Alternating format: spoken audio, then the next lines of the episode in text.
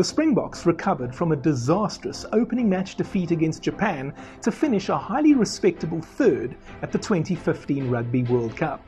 In this video, you are going to get a front row seat to a retrospective review. I'll give you my thoughts, and you'll also hear directly from some of the Springboks who were actually there.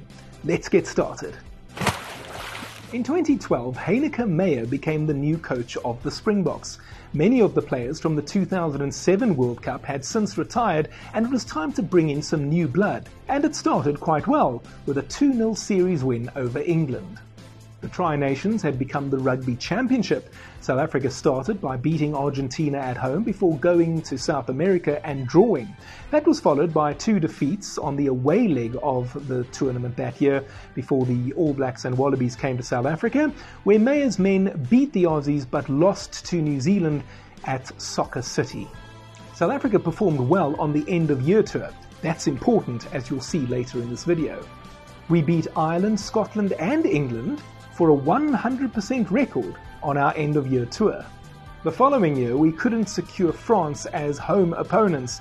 That's usually what we try to do in a British and Irish Lions year, and that meant that we organised quite an awkward tournament in which we played Scotland, Italy and Samoa. The idea was that you would play two of the three on the first two weekends, and whoever had won the most number of matches would then play each other in the final the following week. Thankfully, the way it turned out is that Samoa had the same number of wins as South Africa, and so we played them, which meant that we had three different opponents on three different weekends. It would have been weird otherwise, I think. Nevertheless, we won all three test matches, and it was time for the Rugby Championship. Again, we beat the Argentines home and away this time, and then we went to Australia and completed a famous win in Brisbane, a bonus point victory, 38-12. That was also the day my girlfriend became my fiancée. She's still my wife to this day. After 9 wins in a row, we were stopped by the All Blacks in New Zealand. But then we came home, thrashed the Wallabies, and lost in a very entertaining match against New Zealand at Ellis Park. End of year tour, 3 wins out of 3 again for Meyer. Wales, Scotland, France? No problem. 100% on the end-of-year tours. Then in 2014, we won our June tests before running New Zealand close in the Rugby Championship. We actually beat them at Ellis Park that year, but they won the tournament overall. And then Heyneke Meyer finally lost an end-of-year test match. Seriously, winning 100% of your test matches on the end-of-year tour twice? That is something that the Springboks seldom do these days. The fact that Meyer could do it 2 years in a row makes him something of a grand master. 2015 did not start well though. A first ever defeat against Argentina at home, it must be said, meant that the Boks had lost 4 tests in a row. Not really the way you want to be going to the Rugby World Cup, which, as it turned out, started in disastrous fashion if you're a South African. In what is possibly one of the greatest shocks in the history, not only of rugby but all of sport, Japan beat the Springboks in their opening game in Brighton. Let's hear from some of the players on this. It happens. I can't remember. I can't put a finger to it. What went wrong and how did we prepare well? Did we train well the week? Everything went right during the game. Like I said, we couldn't finish opportunities. Japan capitalized on our mistakes, and obviously they were brave. I have to say, for Japan, were brave to go for the win. They could have gone for the draw. I remember they had a penalty in front of the post. They could have gone for the draw, but they were brave, and they were brave, and they took the opportunity. They smelled some blood in the water, and they took the opportunity. They scored in the corner, and obviously my face was everywhere in the corner in Japan for the saving tackle, but they scored. Unfortunately, it happens. It was it still hurts today. It still gives me nightmares when you see it on TV and everywhere on social media. You see it, and something I can never erase in my head, but it happens in rugby. I don't know, you sort of still wake up at night getting a bit of a nightmare of that day. I'm not too sure. Our preparation was on point for that World Cup. I thought we had a really good squad. A lot of youngsters came in the squad during 2012, 2013, 14 with a lot of new faces, but still we had a lot of experienced guys in that group. And it's tough to say. I think our discipline wasn't great at the day. It's so hard to say. You get this question so many times. I think it was just a bad slip-up. Maybe we underestimated them.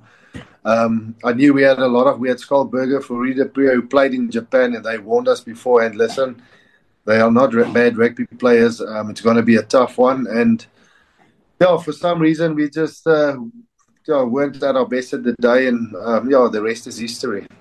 When I saw some of the Japan players walking into our change room, obviously, to exchange jerseys, and you look at the size of them and you think that, wow.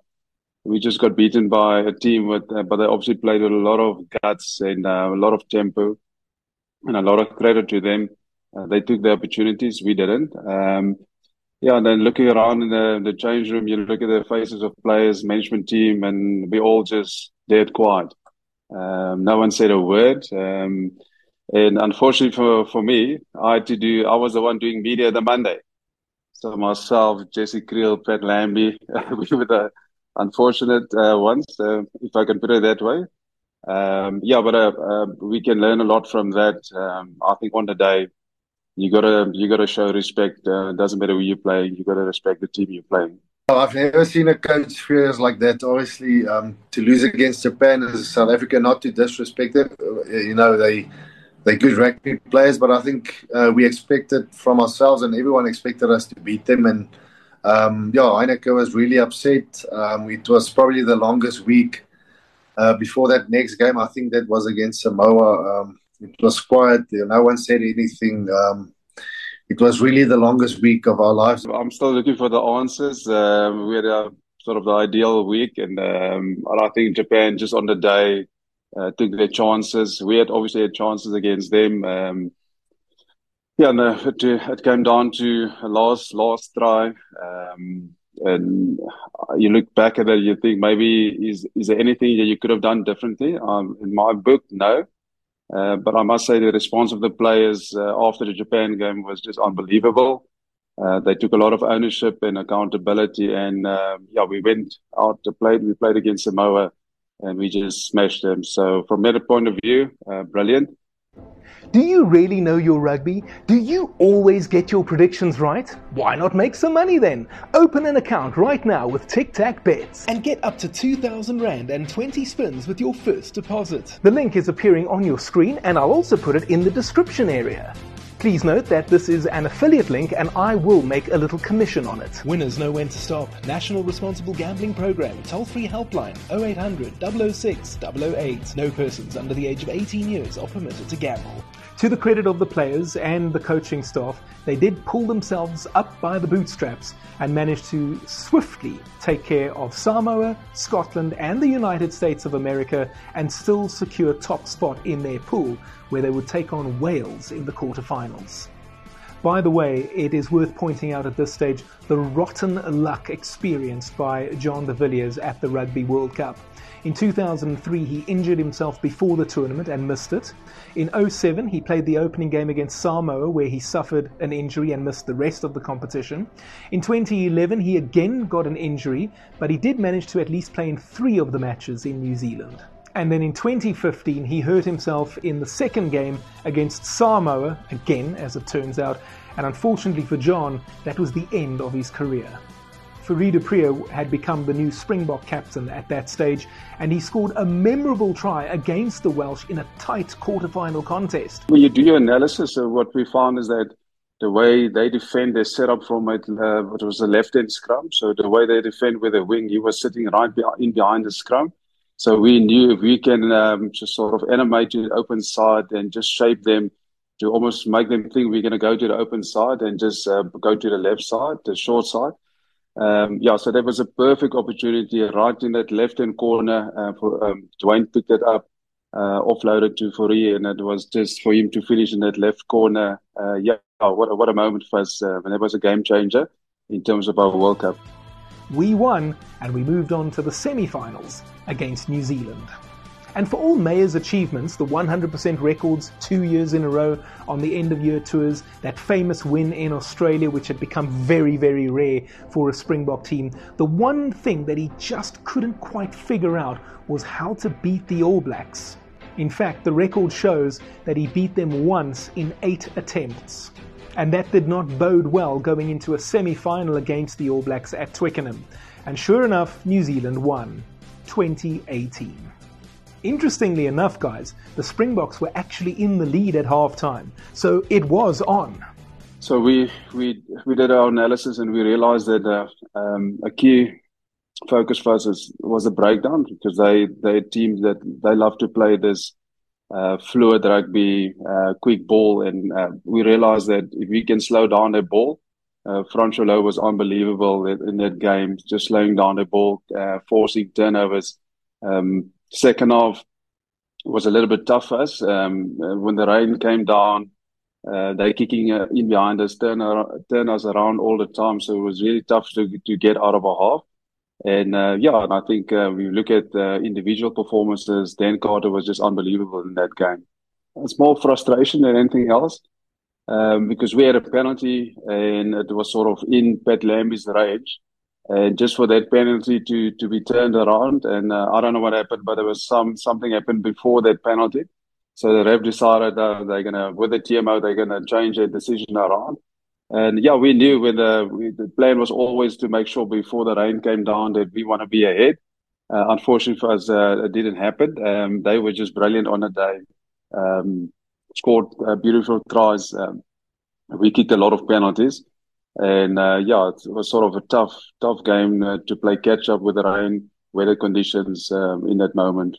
If you look at our semi against New Zealand, you go through the list of players. I'm talking about their team now. Some of those players were in the best in their positions in the world. And when you lose against a quality team like that, there's a lot of respect and you give them a lot of credit.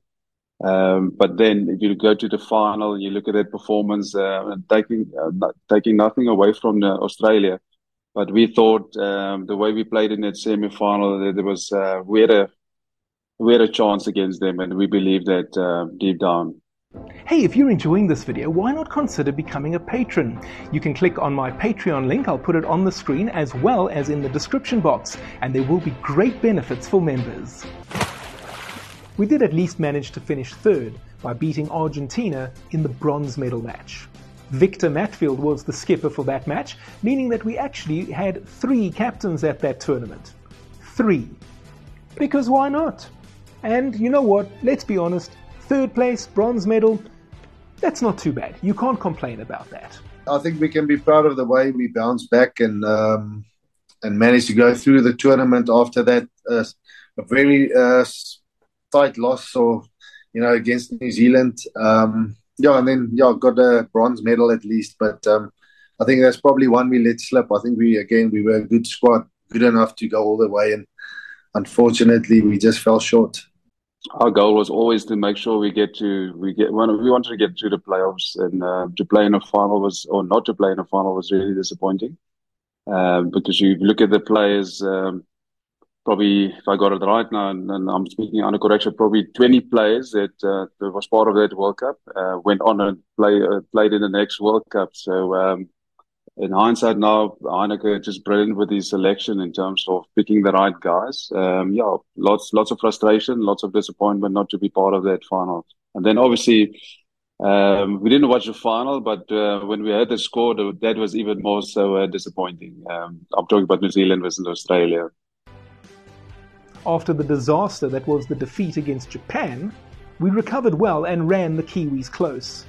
But such is life. Thank you so much for watching. See you next time.